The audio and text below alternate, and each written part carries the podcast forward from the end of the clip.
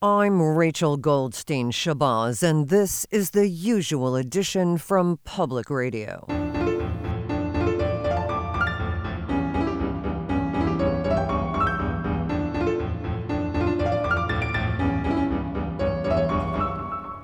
This edition of the usual edition is made possible by a generous grant from a number of guilty as hell companies still polluting your water, but who feel better making these donations. And by listener subscribers who don't really know how to work a DVD player. And by the people of CHOP in Seattle. One night we got a call from them for a $2 million pledge. We don't expect to receive it, but a drunk butt dial for two million bucks feels good.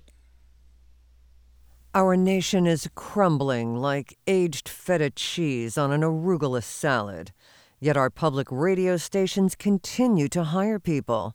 Our worldwide news division has over 21,000 members. Here's a report on the conditions in our cities from James Killarney Kelly, a blind reporter stationed in Sweden, for a perspective on our situation. Sweden offers the best prism on the culture of the U.S. I talked to some very serious Swedish people for their thoughts. Sort of ideal first date. Um, I guess somewhere like not like a movie, or I guess dinner. Dinner's fine if you don't make them eat something weird like spaghetti. Okay, and you've had that. You've had that before. Someone's made you eat spaghetti. Or something? No, but I've heard about it, like like clams or spaghetti or something weird, or you know not being able to talk on the first date's kind of weird. Okay, and how many dates have you been on personally? Oh gosh. Oh, is it a big number or something? No, I just I had a, a boyfriend. Okay. What's considered like a date? We would do something like once a week, like go to a bookstore or a museum or something.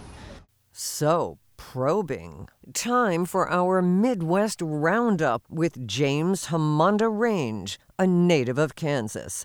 He lives in an RV and knows about grain elevators. Going up?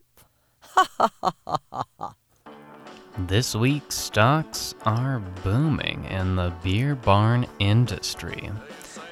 Americans are going crazy for driving their car into a house and buying beer and t shirts. Stegmaier is the preferred brand.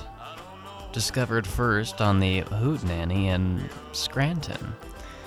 Well, it's pie time, Rachel. I will be joining the local Amish for pie now.